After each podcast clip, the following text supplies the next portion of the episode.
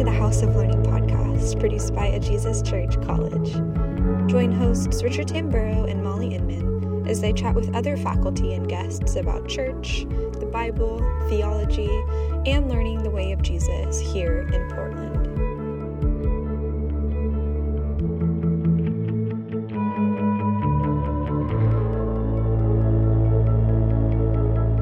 Today we're talking about faith and suicide.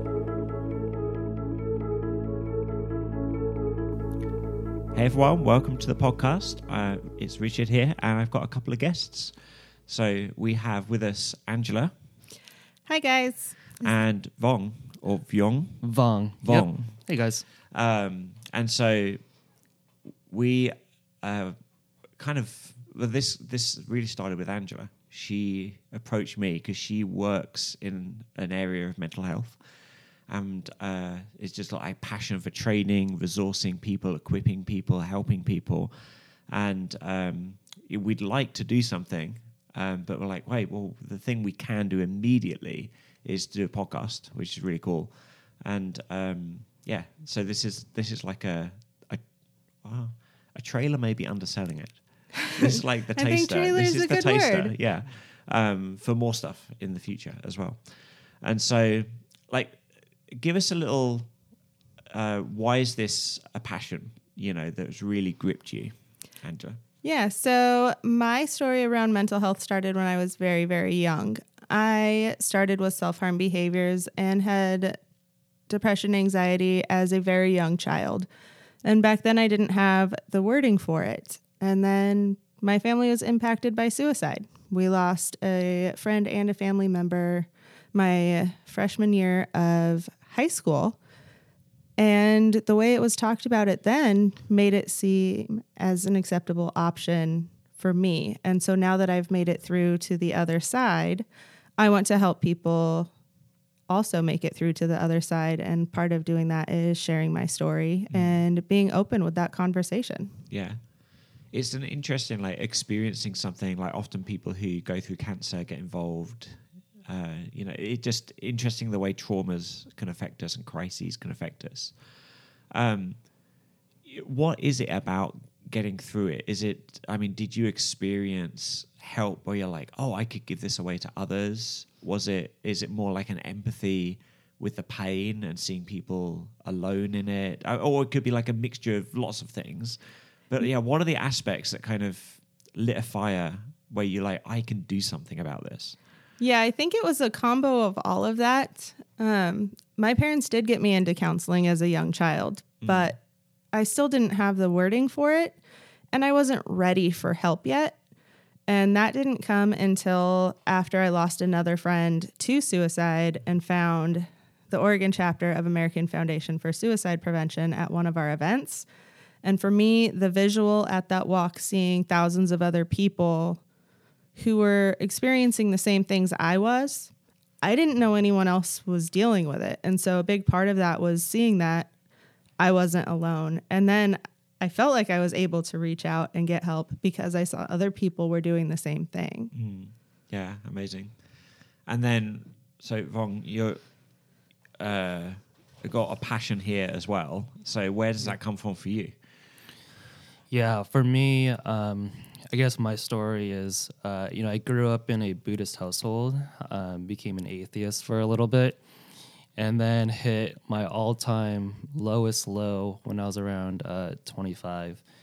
And what I found was that um, this world is just so much bigger than myself, and that I needed to not only strengthen my faith um, and lean into what the Lord has for my life, but also um, I learned that there's such an importance when it comes to talking about mental health.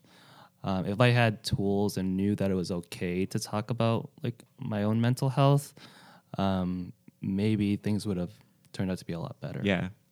And so you, so you kind of encountered that, um, know, maybe stigma or just kind of like that's another world somewhere else, which is, yeah, I mean, you're a young guy, you know, so it's kind of, um, I don't know, a little bit surprising in a way that like we're, we're still there. Um, you know, you can see the tide turning a little bit. Like millennials tend to be a little bit more open to talking about mental health, a little bit more aware. But like your story is still like, yeah, that was. It just shows how much work there is to do, um, which is, yeah, sad but a little bit surprising. And and it's interesting, like the words you both use. Like Angie, you talk about like um, self harm and like things, and you talked about like yeah, uh, maybe it's like fear and anxiety, like my place in the world, and um, it's part of this big set of things. And it's kind of interesting, like they've all um, got a little bit of stigma attached. You know, like I'm struggling with anxiety, or I get panic attacks about, or you know, uh, but through to which I want to talk about a little bit, through to talking about suicide, and then that that's the the dirtiest of the dirty words, kind of thing, right? There's like this there's this stigma, um, but and and this is an interesting, like, of all people, Christians should have this like holistic vision for health. Like the Bible talks about caring for like body, mind, soul, heart, relationships, like you know. And the amount of times in the Bible God talks to people and interacts with people around, you know, their emotions, their feeling, the things they're grappling with, their fears, their anxieties. Um, like you would think we would have a box for this. But actually for Christians we can uh, I don't maybe encounter even more stigma than other people, right? And especially around suicide. So this is, I guess, before we give an answer, 'cause I'm like, let's not just jump to the straight to the answer. But like, what's your guys' experience been like as Jesus followers, like around other Jesus followers, when it comes to mental health? Um, and and it could be like good things you've seen, but also like where, where you see some of the barriers um, that are like tripping us up and getting in the way. Yeah, so I think it's super important to remember everyone has mental health, but not everyone struggles with their mental health for the mm. negative aspects of mental health. And I know, at least for myself in the church, sharing the positive sides of mental health, like being happy and excited when someone gets pregnant, has a baby, gets married, mm-hmm. stuff like that is really easy to talk about. And then grief is an easier one to talk about when we lose someone, depending on how we lose them. Yeah. With the stigma attached to suicide, a lot of people don't want to share how their person died. And so the grief is often hidden away and mm. not talked about the same as it would if someone died from cancer or a heart attack. Similarly, people will ask about the method for suicide instead of just leaving it at suicide. But when mm. someone dies from cancer, they don't ask what specifically about the cancer killed Yeah. them. And so mm-hmm. just opening up those conversations and recognizing you don't have to share or know the entire story to be able to support someone else mm-hmm. or to talk about your feelings because mm. what happened behind it isn't what you're feeling, it's what happened. And everyone reacts to things differently. And I think just really remembering that it's okay to talk about what's in your head. Mm-hmm. Some days, some minutes, it can go from really happy, high, super excited about something to I don't know how I'm going to make it to tomorrow. Yeah. And so just remembering that it's okay to share that stuff. And in my group of friends within the church and stuff, it's been fairly easy to talk about it because I've been very open with my own mm. story. And I found that the more that I share, the more people kind of radiate to me because they see me as a safe person to talk to. So it's super important to remember that if you want someone to be able to come to you at their worst, you have to have those conversations beforehand that, hey, I'm a safe person. If you're struggling, it's okay to reach out. And that's something that I feel like is almost lacking in the church culture that we just want to present the best of us. Yeah, definitely. It's like we know how to celebrate, but we have a really hard time. I mean, like when uh, COVID was going on, I remember we had like a prayer meeting. It was like an all day prayer time. And I said, hey, all we're going to do this morning is like have a time of lament. And for an hour, a room full of people sat there in silence. I was like, oh, they don't know how to do this. Like no one's taught them how to do this, despite the fact about a third of the psalms are lament psalms. It's like they, it's it's just a skill we, and and it is a skill. Yeah, we we develop and we get better at. Um, and you said a couple of really important things. One was um, just the willingness to enter in. So, because I want to ask you the specific question. Um, so, you know, as people come and talk to you, or you talk to other people, you know, do you feel like you've got all the answers? Definitely not. Yeah. And I don't think anyone on this planet has anywhere near Yeah. even half the answers. Yeah, Um, but just the willingness to sit in those dark places with a person can make all the difference in the world Yeah. with whether or not someone can find their way out of that darkness. yeah, and that's a big difference, isn't it? It's like with positive emotions and positive experiences, we kind of know that our job is not to analyze them. It's like, um, oh, you got that promotion you were praying about, or you know, like, awesome. Like I just I know a reaction to that expressing awesomeness like joins together with you in celebration. Um, but we've got this cultural mandate that hard things need taking away. They Yeah, need I- solving. I think it's important that people know that they don't have to have the answers to be able to support someone. It can be as simple as you don't feel good, let's just sit on a couch and hang out. We don't have to talk. Um, a lot of times with people who are struggling, they don't want to talk. But just knowing that someone is physically there with them can help them move forward in Yeah. whatever they're going through. And being able to just be that person and sit with them in the dark places. And a lot of times we use the analogy like, I'll hold the ladder for you, Yeah. or I'll hold a flashlight until you can find yours. Um, stuff like that. Like, it doesn't have to be you're the counselor because you're not a counselor most of the time. You are you. And usually, when we're talking about people struggling with their mental health, when you notice it, their friends, their family members, their coworkers, Yeah. it's not typically a boss and someone under them. It's typically someone Yeah. that you're equal with. And so just being able to sit with and be with that person can sometimes be the the difference that they needed. Yeah, and it's a similar dynamic to what happens uh, in the sort of excitement and celebration realm. Is like I'm really excited about something, but to really let it out, I need Vong to kind of cheer, and then like his cheering is like, oh, now I feel like the right thing is happening.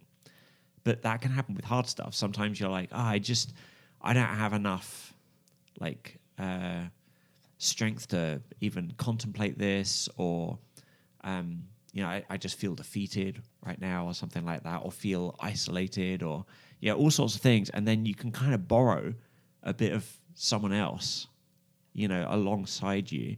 So it's like we're we're familiar with the dynamic. We just don't mm-hmm. often think about it, which is yeah, it's just really interesting. Well, we talked now. Vong, you've been too quiet.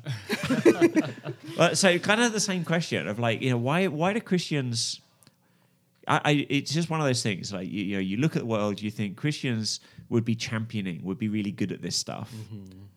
But that's not actually the case. Like, what do you see going on? What have you encountered? Yeah, I think similar to what Angela was saying, like I think what what is also a skill is trying to be a safe person. And that's something that also needs to be learned because I think growing up we're not really taught how to be a safe person, right? We're not really taught that um, instead of fixing, you might just want to just sit there with them and lend an ear, right? Um, maybe just hold their hand, and that's all that they need. Um, instead of just trying to tell them to like pray more or like let's just enter prayer and like fix this and the Lord's going to solve everything, right? It, it is okay to feel your feelings. It's okay to feel the anxiety, the fear. Um, doesn't mean that your faith is any less or any more. Um, so I think that's one of like the barriers is just like being safe enough to feel what we're feeling. Yeah, definitely. That's so important. Um, it, it's like we have a, a negative encounter with uh, with something, and then uh, we can want to escape it. Yep. Like, but we don't do that with our positive emotions. I mean, there's an interesting kind of thing here, like generationally. I'd say like the boomer generation and before were kind of taught, and not just taught culturally, but actually taught from the pulpit sometimes that emotions were like a fickle, dangerous thing. So whenever you're feeling something rather than like thinking analytically, you kind of need to switch that part of yourself off and move to the safe zone, which is like abstract thought, um, which is not in the Bible. You ain't going to find it in there. That's just a product of the Enlightenment speaking into our culture still. Um, and it, yeah, so so for some people, even like really interacting with their like emotional self is, is just feels like a weird, dangerous thing to do or something like that. But then, especially when it comes to uh, the feelings we don't enjoy sitting in, eh, we can we can have this kind of a like I want to escape that, like uh, like like something for me. I I struggle sometimes a bit with climate anxiety, which is I think just years of being like working in the sciences, and so it's like you read something on the news, a little bit triggering, and then um, you know something like that. Uh, you know, you can have a, a reflex, like a cultural reflex of like, oh, I'll go like distract myself with something. But it's actually it's like your soul trying to tell you like, hey, you feel us, you interact a certain way with that. You know, it's trying to call you to pay attention to something, and um, yeah, we, we've we've talked on this podcast before. We've got like um, Heather, who's a therapist, who's been on a bunch of times, and I love. She always talks about like, um, yeah, if you acknowledge an emotion, um, it's not going to kill you. Like it's not going to be as bad as you think. And actually, like sitting with those things, those thoughts, those feelings, is part of how you integrate. And sometimes you integrate them in a way that's like, oh, I've I've got a scar from that, but it's not just going to remain like an open festering wound. Yeah. you know and so it's yeah we we we do bizarre things with emotions like sadness and, and things like that. Um yeah it's, I, it's very, very weird but maybe it's may, you know it's weird when we think about it but in the moment it's also very natural. Well, and it's important to remember too, for some of us, I know for myself, as I was going through my own mental health journey, I didn't always have the names for emotions. And so mm. to take the time to sit, recognize what emotion you're feeling, naming it, even if you can't address it right then, you have to, like if you're at work and have to be on point with something, naming it so you can go back to it later mm-hmm. can do almost as much good as if you were talking about it now. You don't have to focus on it, you don't have to fix anything. Mm-hmm. Just recognizing that it's there, that your body and your heart and your mind is telling you something, recognizing it, acknowledging it helps you to move forward. yeah definitely. That's something we always do with our kids is like try and give them this like that extra option of like how are you feeling? Do you know how like is if you don't know how you're feeling but you just feel weird or something like just say that you know just room to acknowledge ambiguity. Because actually naming our emotions is it takes a lot of skill as well right? It's really hard i mean to, to pick apart and kind of label and see how things are interacting inside us. We're, we're complicated little puppies. It's uh, it's hard for us. Yeah, and also I think one of the going to like naming it, I think what Brene Brown says is if you can name it, you can tame it. So it's one of like the very first steps when it comes to processing those difficult emotions is like is first naming it, and then learning how to process those emotions so that we can be un- uh, comfortable with the uncomfortable. Yeah, definitely. I wanted to add a caveat as well because in my head I'm thinking about like my experience, my kid, yeah, things like this. There are times when there can be, you know, like negative thoughts or negative emotions, things like that, and actually it's an overwhelming experience. And so, as as much as like always always going to escapism is not good, um, it, it's okay sometimes that you know if if you know you're feeling kind of overwhelmed or oppressed by feeling like you don't have to right there and then be like oh now richard said in the podcast i've just got to like right here right now sit in this. Like that's also not a thing. That you have to do that. Um, maybe we'll talk more when we talk about like how and resources and things like that. We can talk about that. And the, the the extra twist on the like you know our faith and this kind of stigma around, around mental health to talk especially about suicide. Because angela you talked about like people not knowing how to talk not knowing how to enter in or create space for someone. Yeah. uh, especially space for talking and having conversation. Um, it, it's just an interesting you know it I, I guess it's a set of questions. Uh, i'm not sure which one but if i just throw a few out i think you'll just get into it. It's, it's like is suicide different? Is it more tragic? Is it harder you know than could be like depression or self-harm or uh, having panic attacks or you know other other issues around mental health? Because it does seem it occupies this special place of like uh, a kind of unmentionable like i can't you know um I, I, uh, maybe we don't want to open ourselves up to the conversation in some way but also if we're talking to someone and there's been like a suicide in their life or suicidal ideation in their own life or something like that of like man i don't know i don't want to open that box for them because that's probably too hard and too painful you know it's it just it's in that kind of category right? Yes. um so I, i'm not even sure what the question is. What, what do you think?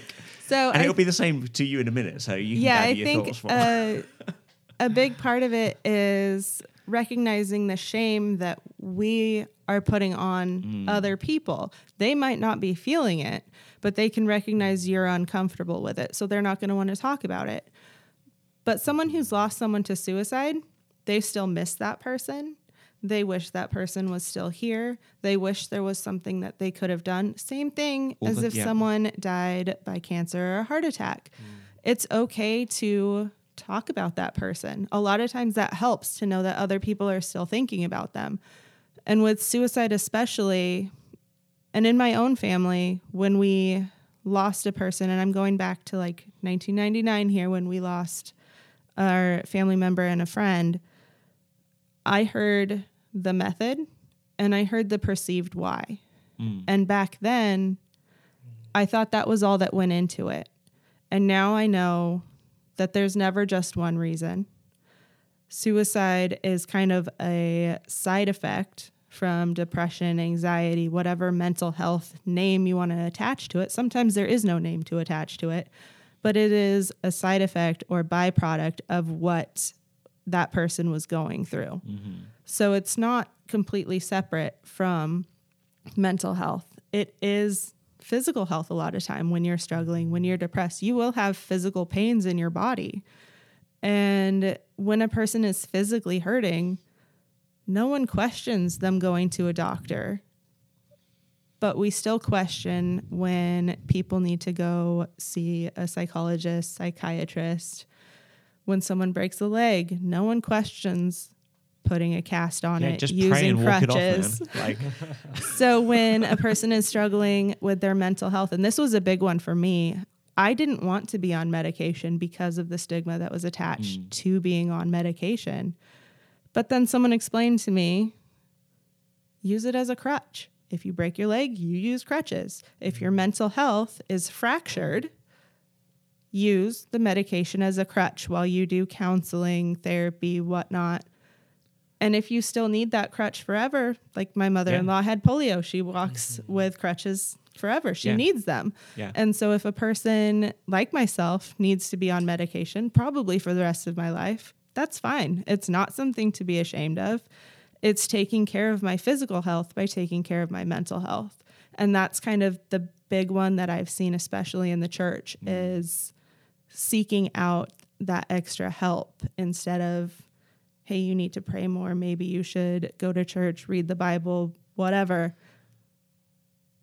We were provided with these resources. Mental health research has come a very long way in the last decade. And now we have that as a tool.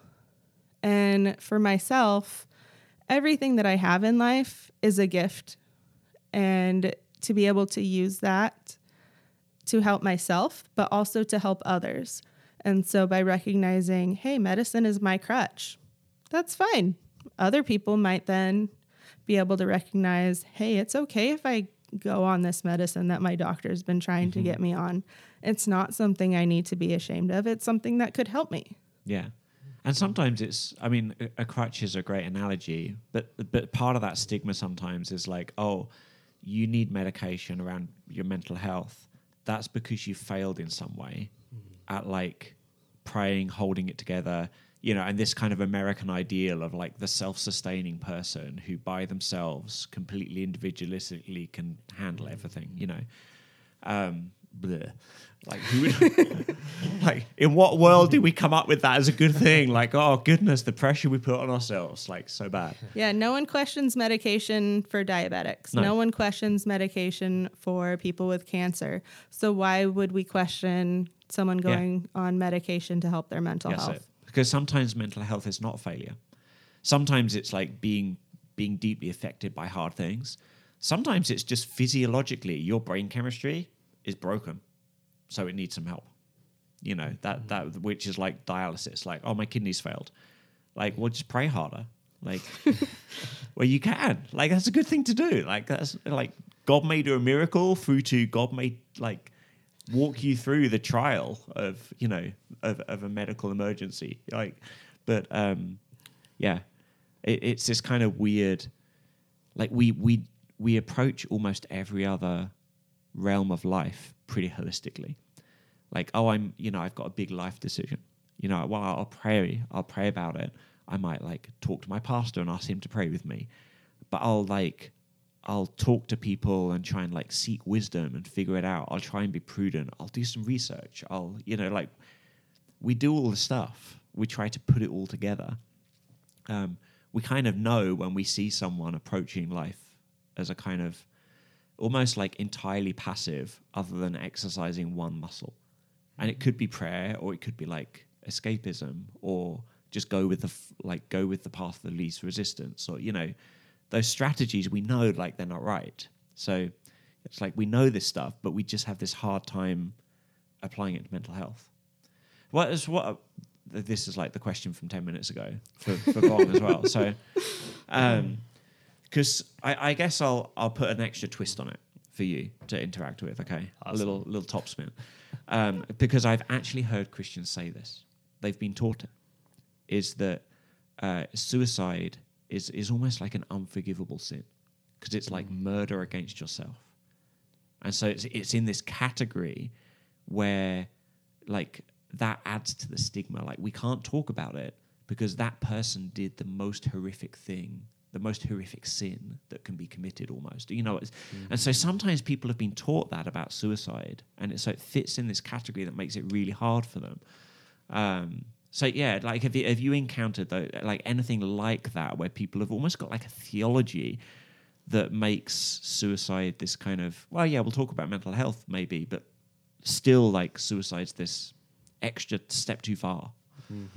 Yeah, I think that's that's definitely something that we need to unlearn, um, for sure, especially as Christians, because it's not very biblical. Um, and we need to learn that yeah, it is okay to talk about suicide, like how we talk about anxiety, when, like how we talk about depression and all of that. And what I'm seeing with this generation, with millennials and Gen Zs, is that um, we're doing a pretty good job um, moving in the right direction of being open um, to the conversation about our mental health. Whether that's like op- like uh, being open about saying that we go see a therapist, right? Like I just had a conversation with my therapist. Right? That's becoming like relatively normalized now, which is actually really cool. Um, and so I think we're we're getting into that direction where we're getting open about some of the more I don't want to say easier topics like anxiety, depression, and all that. But, in then- some ways, maybe like less stigmatized, or or you, we hear about them more, so they're a little bit more normalized. So, Yeah, I Exactly. get what you mean. Yeah. So I think eventually and hopefully soon, and we are moving at the, into that direction, that suicide will be part of that conversation as well. Yeah. I've I've got like a an image I it, it really stuck with me. I love, and I think it's like an old seventies film about Martin Luther, and at the and they're trying to paint the character of him as a kind of like rebel who wants to push back on the church's norms, and so he's a like a parish priest in Germany, and someone has died from suicide, um, but the rules of the church are they can't be buried in the churchyard And so mm. he's just like he's got a shovel and he's like whacking people out the way and digging the grave himself. And like, no, I will not allow someone just because Satan has torn their life apart to like for us to then blame them. You know, and it's this it's this beautiful like visceral image of like fighting for like, hey, what happens in suicide? Like, and it's this I don't know. It like theologically it goes all the way back to Genesis again. Like we can read Genesis mm. on in the Bible and be like, "Oh, God's the good guy, and humans are the bad guy." Like, no. I mean, we did bad stuff. We do bad mm-hmm. stuff, but we're we're we're the victims in this story. Like when suicide happens, we put the blame on like on brokenness and the enemy and, and the kingdom of darkness. N- like we're, we're all participants in so much sin, but it just it's so weird to me theolo- just theologically that when it comes to suicide, we'd be like, oh no, that's like fully on the person. You know, it's just like a bizarre. like, Yeah. we don't do that anywhere else. And I, I think I don't want to say it's like a good opportunity, but it's like an opportunity for us to look at ourselves as the church. Yeah. Right. Like, are we actually being safe people? Um, are we actually loving our neighbor? Are we there for them? Are we loving on our brothers and sisters as well? Um, are we uh, talking about mental health? Right. Um, so it's a it's another opportunity for us to reflect as a church um, on how to grow as a church with these existing issues. Yeah, definitely. Because we, I, I I guess the twist on that as well is we have the theological framework to be a safer space for people. Like we've we've got a worldview where someone could be struggling with anything, they could be um, overwhelmed and be like, "There's no hope. I have no power to do anything about this," you know, or um, like really wrestling with like being shamed and isolated and things like that. And like uh, like of all people, of all places, we have resources to meet some of the most profound difficulties in trying to navigate mental health when it gets like at its worst. Um, but uh, and actually, that sentence that just came out of my mi- my mouth now makes me think about like an, an extra twist on this. And you both said it, but it's really important because I want I want you to talk a bit about it and highlight it. Is um, you know, if we only engage when it gets like it's hitting the fan time, you know, it's got to its worst. Um, like, wh- how does that play out? Like, how do you see that affecting people? How do you see that affecting communities like churches? Um, if we have a kind of um, when it's a crisis, we'll talk about it, but you know, not not engaging the rest of the time because you both suggested we should do it. You know, like there's entry level stuff we can be doing, but I'm interested in the like, what happens if we don't? Like if we don't take that opportunity, and, and I guess the the flip side, the good side is like, what happens if we do? Yeah, I think if you don't, then those people don't know that they have someone that they can turn to. And so when you're, at least for me, when I was struggling with my mental health, reaching out and asking for help was the absolute hardest thing I could mm. possibly think of to do. Mm. But when someone asked me, and not even really ask, just saying, hey, you're not acting like yourself. What's going on? Can we talk about it? Mm-hmm. Um, So pi- what helped you is actually people initiated who knew you, Yeah. observed, and then mm. just asked like non-threatening, Yes. open, open questions. and it is so one of the things that we hear a lot is if I ask about suicide, it's going to make them do it.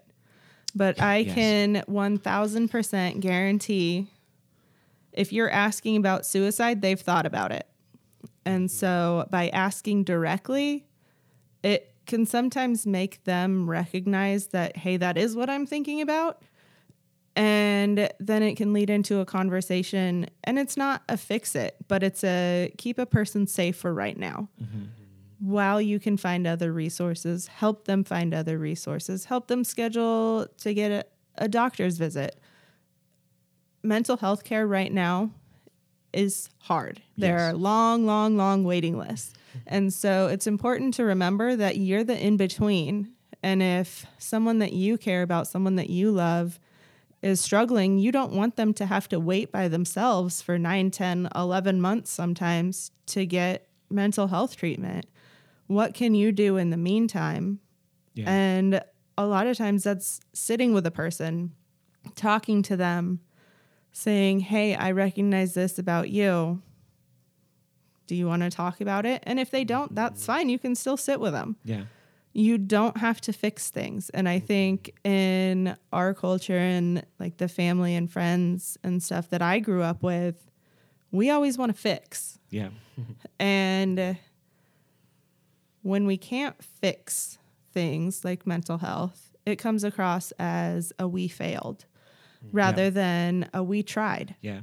And one thing with mental health, and especially with suicide, you can do everything exactly right and have it not be enough. Mm-hmm.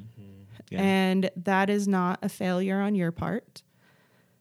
It just is what it is. And I think that for myself was the hardest thing to recognize and to accept mm-hmm. was I was a freshman in high school. Now I know what I saw were signs. But when I was a freshman in high school, I didn't know they were signs that that person was struggling. I knew there was something not right, but I didn't know what it was. But I knew enough to sit with that person and talk with them. But I didn't know where to get them that next step of help. yeah. And uh, especially for young people today, to know that there are safe adults to go and talk to about this because friends talk to each other. Yeah. Um, Sometimes. kids Yeah. are typically the first one, like they'll talk to someone else their age before they come to an adult with Yeah. something. Yeah.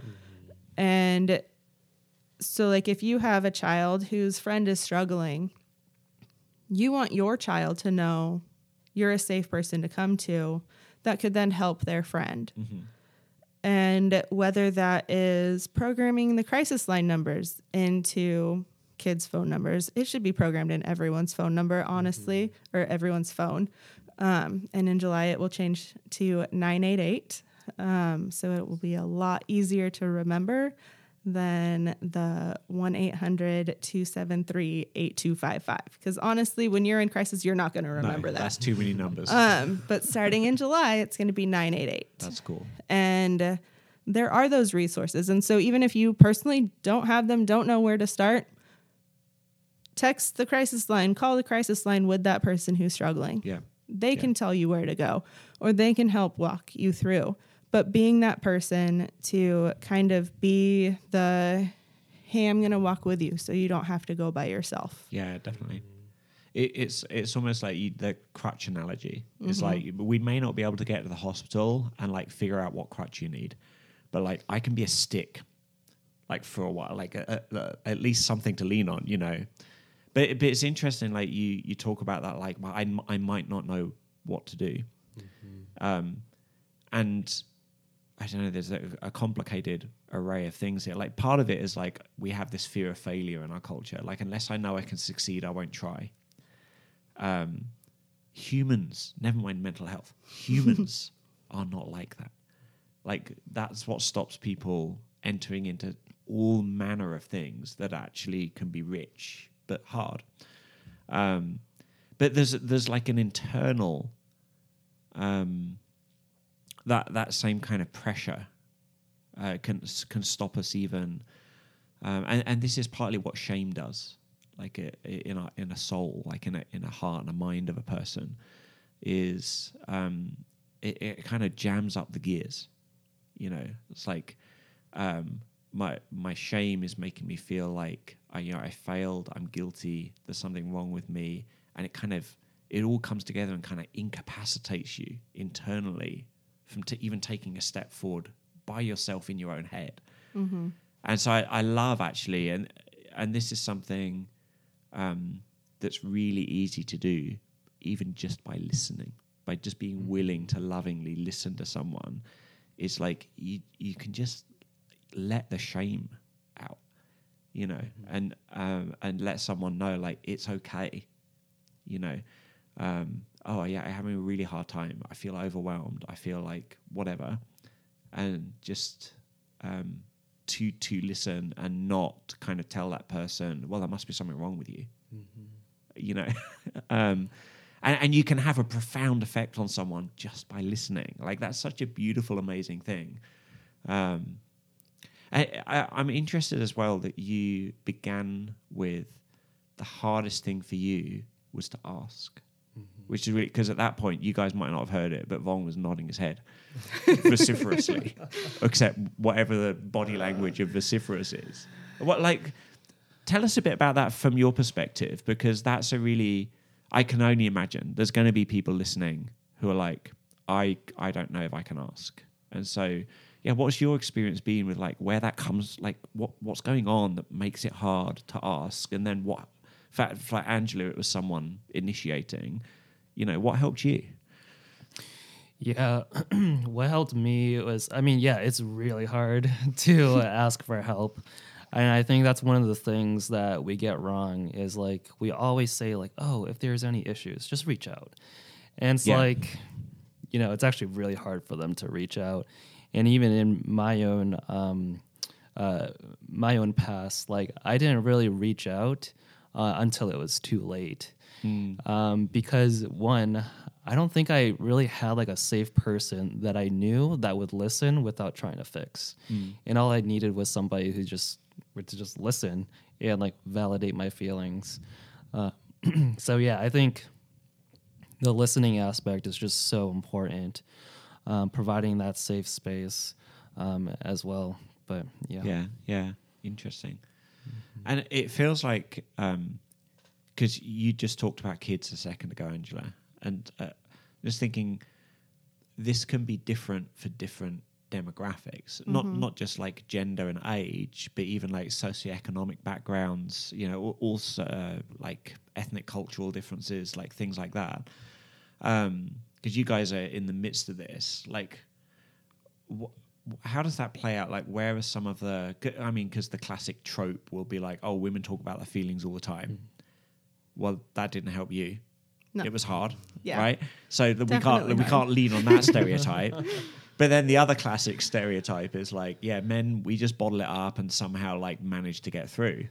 No, that actually that wasn't true as well. You know. So what are some of the like unhelpful? Oh, th- that group of people don't need to worry about it, maybe, or, or something like that. Just like our world can open up a bit to see like all the people we could care for.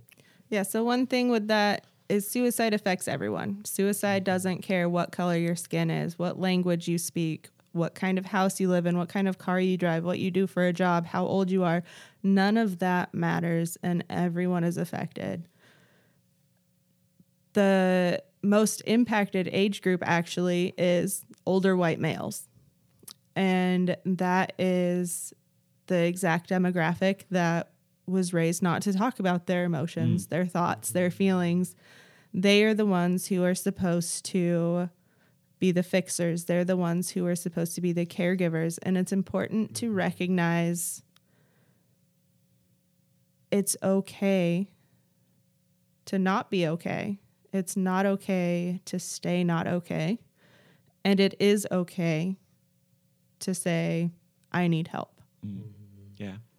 Yeah, and I think as you know, as a guy, yeah, bottling it up is like something that a lot of guys do. Um, my my psychiatrist actually gave me this analogy of like a soda bottle, and you're just like shaking it, and it's like the life stressors that are like shaking that soda bottle until it eventually blows up right? And that can look like whether that looks like suicide whether it looks like violence whether that looks like whatever it is like that blow up is just not um, healthy right? And so i think you know as guys the way we can look at it with that analogy is like the more we talk about these things it's kind of like loosening the cap a little bit letting that gas out so that it doesn't ultimately explode. And i think a lot of guys are actually craving that um, I'm in a men's group right now, and um, I remember at the beginning we are just talking about like, oh, what do we actually want out of this? What do we want to talk about? And all of the guys wanted a safe space to talk about difficult emotions like anger and fear and sadness and depression. Like guys actually crave that to deep inside. It's just having a space for that. Yeah, there's a, there's an awkwardness to overcome. Yeah, which I mean, it's just guys all over. We're awkward about pretty much everything. We have to. it's probably not just guys. Just I know my experience. It's it's interesting, like about expectations as well. I think sometimes we carry around the expectation that if we're doing life right, we shouldn't encounter any trials, negative emotions, struggles, you know, things like that. Um, and that's that's not our faith talking. That's just the American dream talking.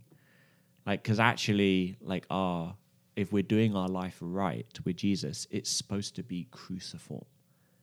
Like, it's supposed to be hard. It just reminded me uh, when Paul talks about his experience um, in Second Corinthians four, and he says he and the the people he's like doing these this mission trip that involves the Corinthians with, we're hard pressed on every side, but not crushed, perplexed, but not in despair, persecuted, but not abandoned, struck down, but not destroyed, carrying about always in our body the death of Jesus, so that the life of Jesus may, may be revealed.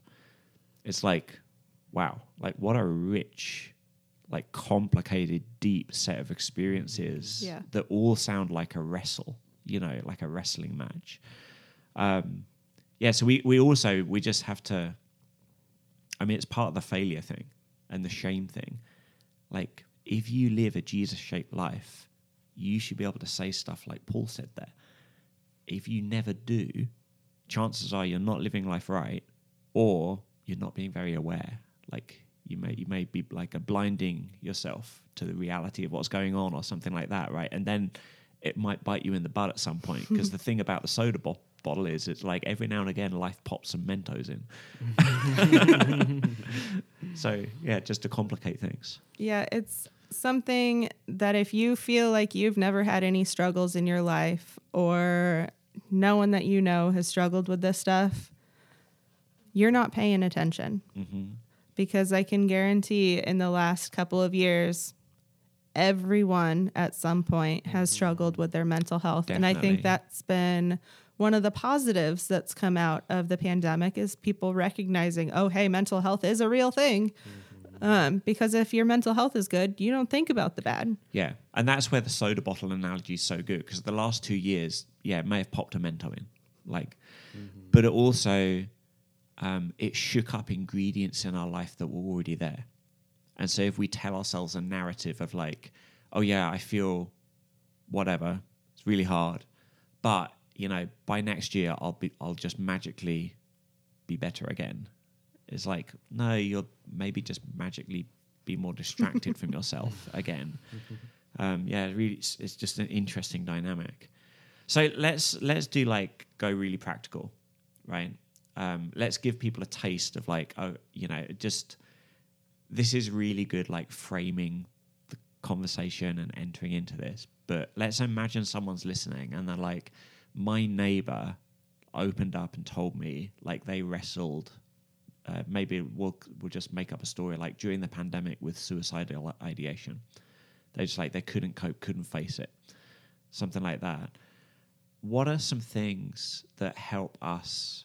I, I guess like be equipped or like go get equipped, like that twofold, like to to help us maybe overcome some of the stigma, the barriers, find entry points for like connecting, relating, listening, things like that because you you know you've mentioned uh, the crisis line, uh, but people might be like, I've no idea what that is. Yeah, so so give us like tip the bucket of resources out on the table, and there's lots of them, and Yes. let's let's highlight a few things, talk about a few things. Yeah, so the crisis line and the text line and the youth line are all resources where you literally save the numbers in your phone and we'll make sure that the numbers are linked in this podcast that Yeah, they'll all be. We'll put stuff in the notes. yeah. Um, you can call, text at any time. Someone does not have to be in crisis.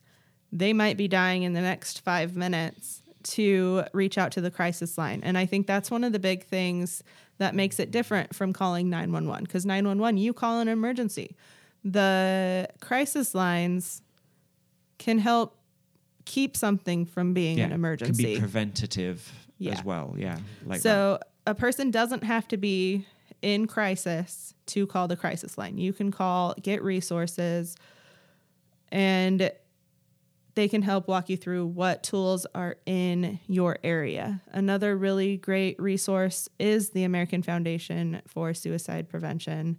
Vong and I are both volunteers with the organization, and our website is filled with resources. and that'll be linked as well. Yes. So check that out. Um, So we have different classes that we can do, whether it's in person or on Zoom. We've been doing them through the pandemic. They've been super amazing. We've gotten great feedback. And really, it's just having those conversations, not being afraid to say, I see that you are struggling. Let me walk with you. And like whether those resources are for mental health resources for counselors, therapists, or helping to find like a primary care doctor. Just like knowing to, instead of saying, hey, you should call your doctor, it's, hey, let's call your doctor together.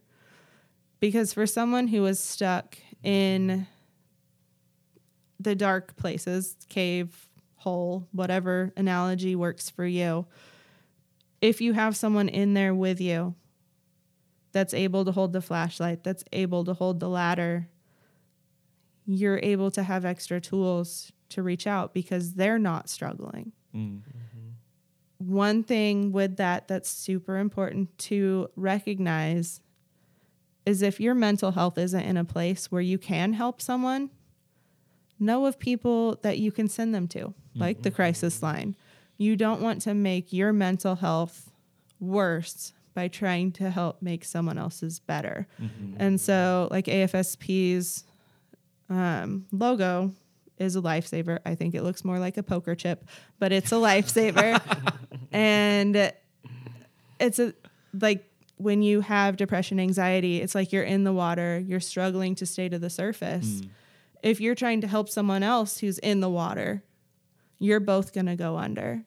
If you have a life raft or a life jacket or the life ring, you're then able to stay afloat and then you can pull someone else into the boat with you or help someone float because you have a life jacket so you're floating so you're no Yeah. longer fighting to Yeah. stay above the water and just recognizing that mental health is real and sometimes especially for people who live with chronic mental health conditions their primary caregivers do get tired it is hard to support someone with mental health struggles and so knowing that those resources are out there that there are support groups there are support groups for people who have lost a loved one to suicide. There's support groups for kids through the Dougy Center who have lost someone to any kind of death.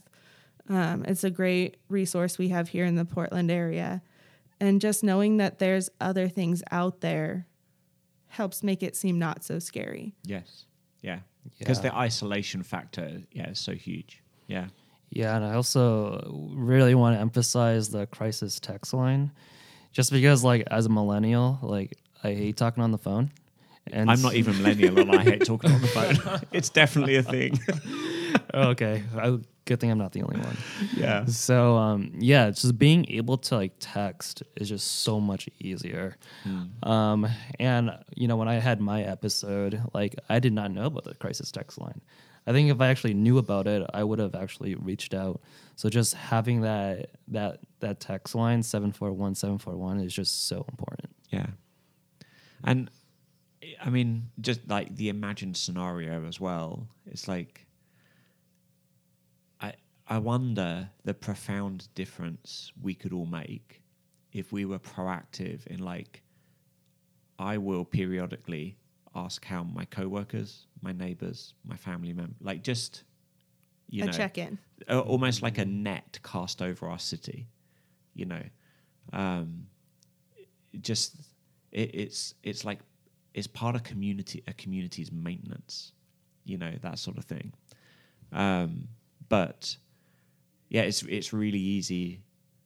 I mean it's it, i mean even the fact that we're you know you two have both had suicide as something you've had to wrestle with in your story, and you volunteer, you know, uh, with this organization, and um, it, there is that sort of effect of like, oh, that's not really my world, that's someone else's world, and it's like, well, you don't know if it's there, like you don't know if it's your neighbor's world or not, and, until you ask, but also by next Wednesday it might be your world as well, like you don't know what'll happen. And so there's a sort of, you know, like God designed us to live in communities, um, but community isn't like individuals who happen to have houses next to each other. Like it has to be more joined up in meaningful ways. And yeah, like asking people how they're doing, check in with people is a massive part of that. Yeah, and I think taking that even one step further, something that like my friend and I um, started doing, which is super helpful, is even asking like, "How's your mental health?" Right? It's a little bit deeper than just like how you're doing, just saying good.